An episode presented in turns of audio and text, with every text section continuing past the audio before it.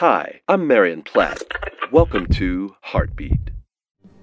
At this very moment, you may be enjoying your favorite Christian fast food in your Christian car while driving to your Christian job. And while many of these things we praise God for having the freedom to enjoy, have we left the world behind in pursuit of a life surrounded by, quote, Christian things and other Christian people? While we, like the Apostle Paul said he was, are set apart for the gospel of God, does being set apart mean that we have to step aside and lose all connection to the outside world? As believers, we're here to be a light in a dark place, and to do this effectively, we're going to have to get outside the walls of the church.